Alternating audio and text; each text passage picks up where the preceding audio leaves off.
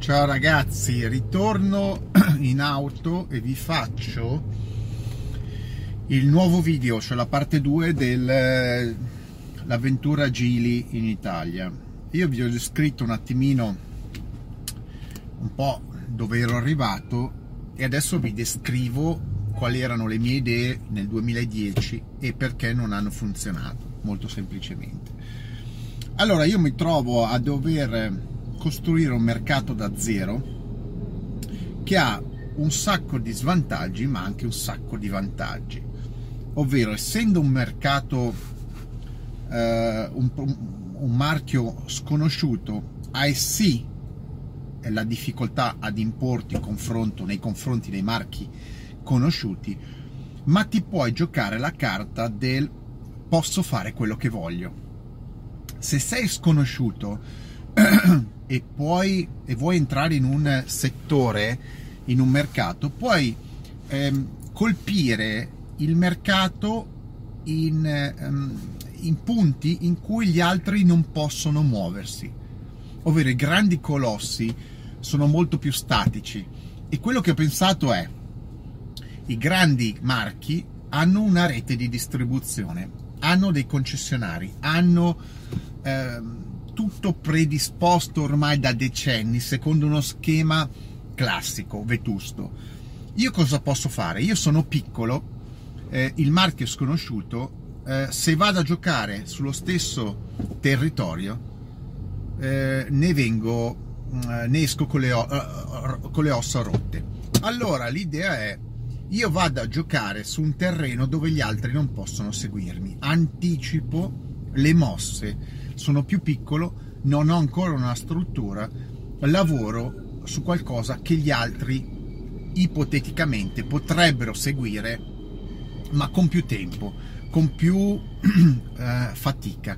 E quindi la mia idea è lavoro non per fare dealer, ma per soddisfare il cliente e dargli, e dargli dei vantaggi eh, e fargli pagare il prodotto di meno. Ovvero, se tu vai a costruire una, una rete di dealer, vai a costruire tutta un'impalcatura che prevede mh, salita dei prezzi, cioè devi includere una serie di sconti, scontistiche, eh, investimenti per soddisfare eh, il, il, dealer.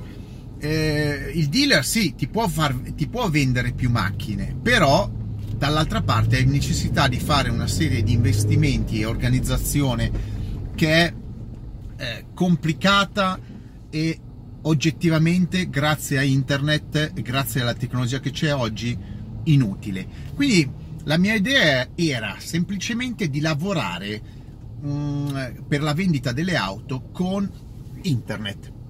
Eh, parliamo del 2010, 2011, questa è un'idea. Chiaro che oggi magari uno mi dice ma è una cosa scontata, sì, magari nove anni fa, otto anni fa era meno scontata, quindi vendere le macchine, vendere le macchine attraverso internet. E com'era, come, come, come si può vendere un, un marchio, un'auto sconosciuta attraverso internet? E solo attraverso internet, cioè tu non potevi ordinare una macchina se non attraverso una piattaforma, cioè attraverso il sito ufficiale e era qualcosa di già allora, probabilmente anche oggi è difficile da ipotizzare una roba del genere, però era un progetto eh, interessante perché prevedeva una serie di altri eh, di altre situazioni legate a questa idea di base che avrebbero cambiato il sistema italiano, europeo di vendita delle automobili, che poi in realtà lo ha applicato la Tesla, cioè la Tesla ha applicato le mie idee eh, dopo che le ho applicate io. Cosa vi devo dire? Cioè, dopo che le, ho, che, che le, ho, pensate io, non che le ho applicate, in realtà non sono riuscito a applicarle, perché ovviamente non sono nessuno, sono piccolino e soprattutto per il fatto che poi dopo vi racconto cosa è successo. Quindi l'idea era di vendere le auto esclusivamente attraverso un portale ad un prezzo fisso cioè quindi un prezzo senza sconti, un prezzo chiaro per tutti e in quel caso ve lo entro nel dettaglio, una macchina full optional, una macchina full optional grossa come una Mondeo, ehm, con tutti gli accessori, motore 1800, 140 cavalli, ad un prezzo di 12.500 euro, incluse le tasse. Avete capito? 12.500 euro. Con un'altra situazione da aggiungere, perché un conto è aggredire il mercato con eh, internet, eh, con un prezzo vantaggioso, ma dall'altra è bisogna instaurare con il cliente un rapporto di fiducia. Quindi l'idea era di dare uno una garanzia estesa e si parla, si parlava di 5 anni, quindi le macchine, macchina cinese full option 12.500 euro, garanzia 5 anni, avete capito bene. E i miei conti eh, rientravano perfettamente. Adesso io non vi dico quanto costava la macchina, ma vi assicuro che io se faccio i conti è perché so quello che faccio e se vi dico che le macchine costano poco e ve le vendono care è perché io so i prezzi, io so i prezzi. Quindi io a 12.500 euro IVA inclusa davo 5 anni di garanzia, eh, una macchina full option di qualità perlomeno pari a quella di tante altre auto segmento C presenti sul mercato in una fascia di prezzo superiore. La, ve lo dico, i 12.500 euro erano paragonabili a una macchina che costava perlomeno dai 15.000, 16.000 in su, quindi c'era un forte risparmio e in più 5 anni di garanzia.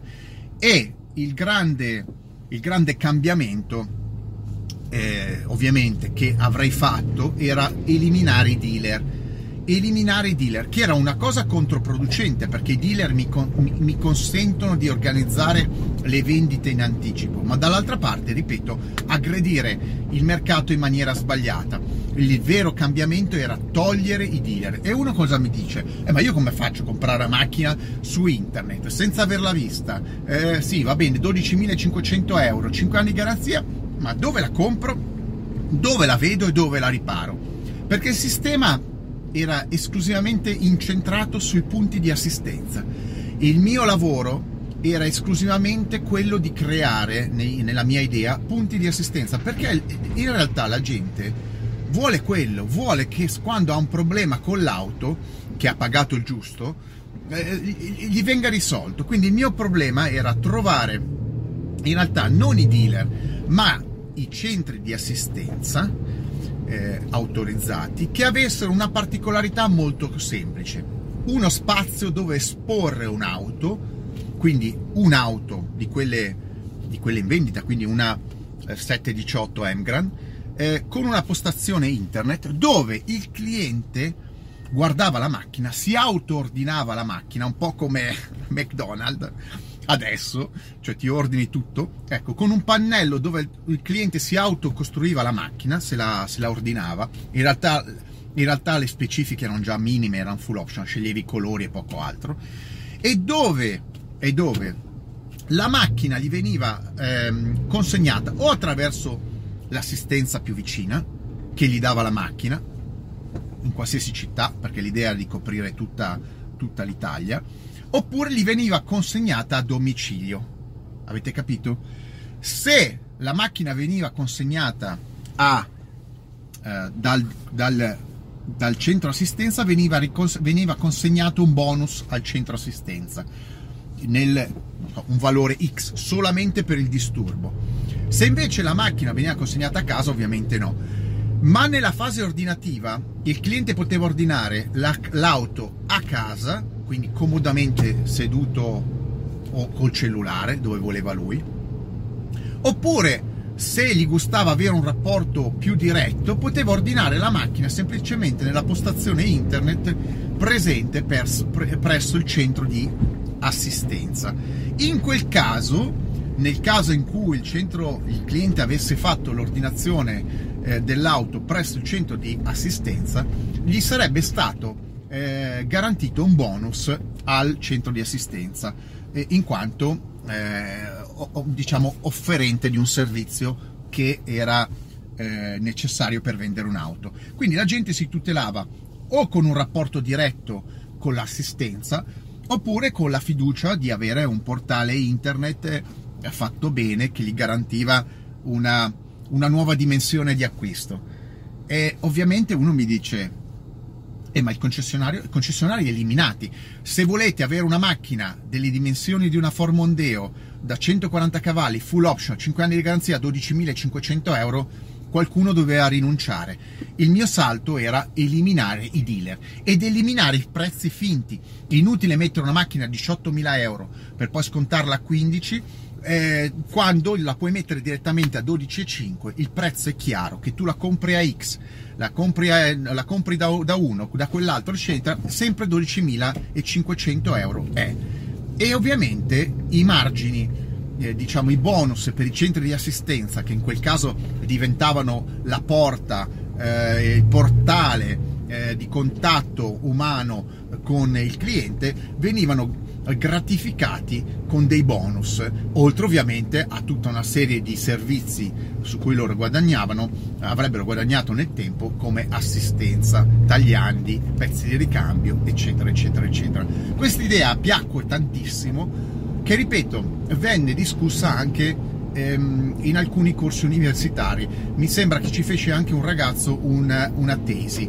Eh, era un'idea tutto sommato non, non ehm, non, come posso dirvi, non stravolgente, semplicemente ho adottato quello che offriva la tecnologia in quel momento, semplicemente ho cambiato, ho cambiato gli attori nella filiera dell'automobile. Eh, non davo più importanza, anzi eliminavo i dealer e eh, davo delle cifre eh, chiare e, e, delle garanzie chiare all'acquirente, cioè mettevo l'acquirente al centro, il cliente al centro della vendita e non più la parte finale dove contava di più il dealer e contavano tutte le stronzate, i, i, le, che ne so, le, le, il merchandising, le seggiole. Sapete come vengono fatti oggi? I concessionari vengono farciti di, di, di, di cose che devono comprare ogni anno dai costruttori per garantire uno standard mm, che a me non interessa. Il cliente vuole un oggetto che funziona, che venga garantito e che abbia un certo tipo di assistenza. È un discorso molto semplice. Cosa, cosa, cosa è successo in realtà?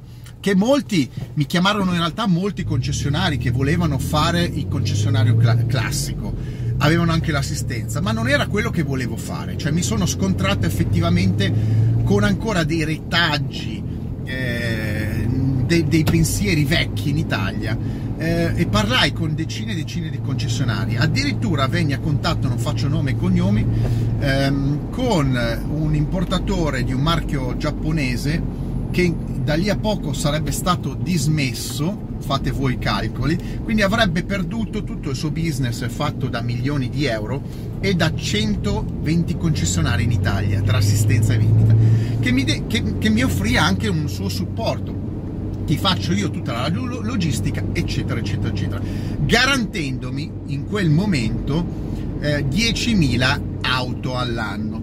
10.000 auto all'anno possono sembrare poche, ma sono 100 auto a concessionario per partire, non era una cifra malvagia, 10.000 auto all'anno.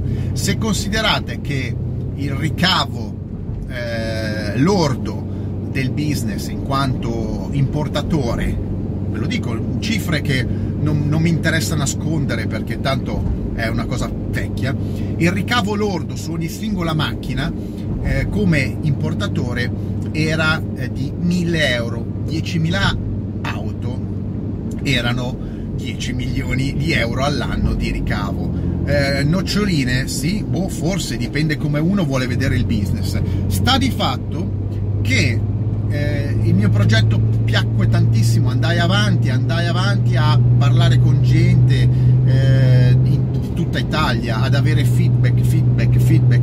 E il problema più grande per arrivare al nocciolo finale è che dopo un anno di lavoro eh, un anno e qualche mese di lavoro, eh, perché bisogna avere un lavoro dietro, non si dice, non si può andare a eh, entriamo sul mercato e vendiamo, no, ci vuole un'organizzazione, avevo i contatti per far arrivare le auto ai porti, nei vari porti italiani di stoccaggio, quindi eh, zona Genova, zona Livorno, per stoccare le macchine e distribuirle direttamente dalla zona di stoccaggio al, al cliente o al, eh, al centro di, eh, di, assistenza, come vi ho detto.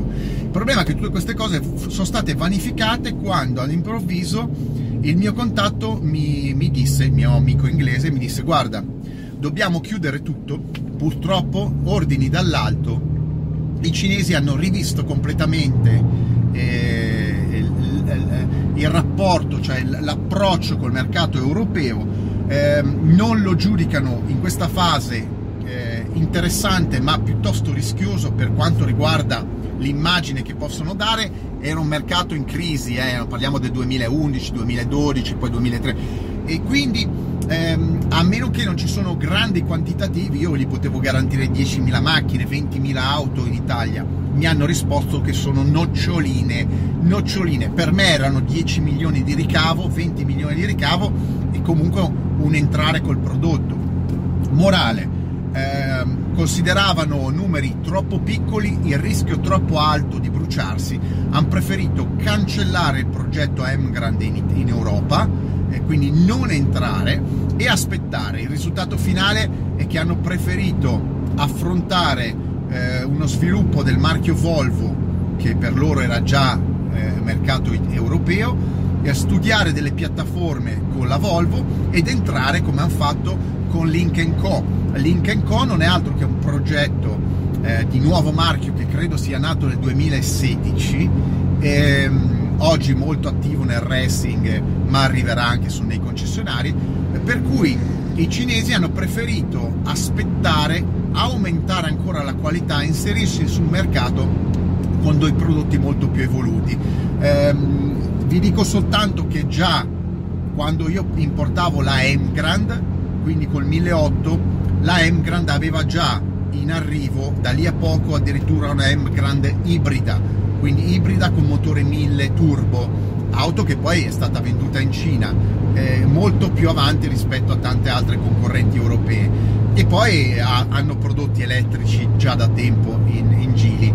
E purtroppo è così, tutto il mio lavoro mio, ma anche del mio amico inglese, perché anche lui si occupava di sviluppare la rete europea, è andato eh, perso, perso. Io mi, lo devo dire, pens- avevo già fatto tutta una serie di idee eh, per quanto riguardava lo sviluppo di Gili in Italia, di comunque del marchio Emgrand, e la realtà dei fatti è che ho avuto una serie di contatti pazzeschi, però eh, in un anno e qualche mese, ma si, si fermò tutto lì.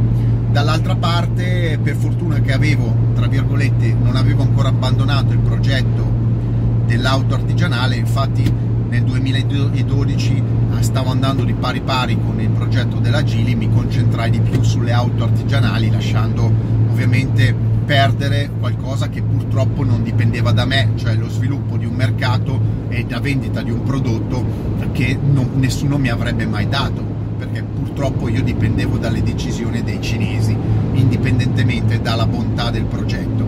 Quindi poche auto vendibili in Italia, io ci avrei firmato, fatto le firme, carte false per avere quei fatturati, vabbè, e, e invece per i cinesi sono bruscolini e per lo più, ripeto, mi hanno confermato, eh, mi hanno confermato nel tempo che il loro progetto, il loro progetto fondamentale era quello di entrare in un periodo più sicuro del mercato europeo con un prodotto più, eh, più dire, non è ancora entrato, il Link Co non è ancora in vendita, però più, più ad alto livello, ecco, più evoluto, utilizzando le piattaforme Volvo. Poi adesso è entrata, si è comprata la, nel frattempo la Lotus, è entrata a far parte di Mercedes, insomma sono negli ultimi 7-8 anni eh, Gili ha fatto dei passi da gigante, quindi vabbè, va bene così, va bene così, un'esperienza, un'esperienza incredibile e mi ha fatto lavorare molto di cervello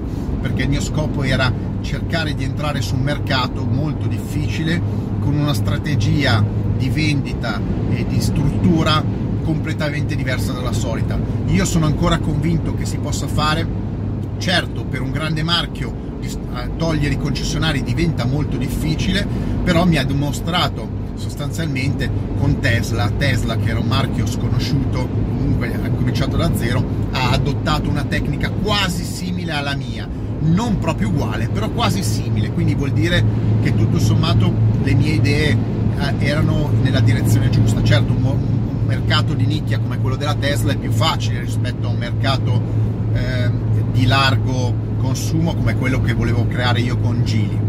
Che lo riescano a fare altri, altri costruttori non credo semplicemente perché i costruttori grandi, classici, utilizzano i, i concessionari eh, con eh, lo scopo di essere un grande valvola di sfogo per gli, gli stock di auto, per fargli pagare ogni anno dei cambiamenti nell'immagine del proprio concessionario e soprattutto per giustificare un gioco di prezzi sulle auto che ve lo dico non, eh, non hanno senso. Se volete sapere quanto costava, eh, visto che vi ho fatto un, un elenco di prezzi 12.500 togliete l'IVA, togliete la garanzia, togliete i trasporti, togliete il mio margine, voi potete capire che a me una Gili da 12.500 euro costava eh, 7.000 euro, 6.500 euro più o meno, macchina full optional costo tutto.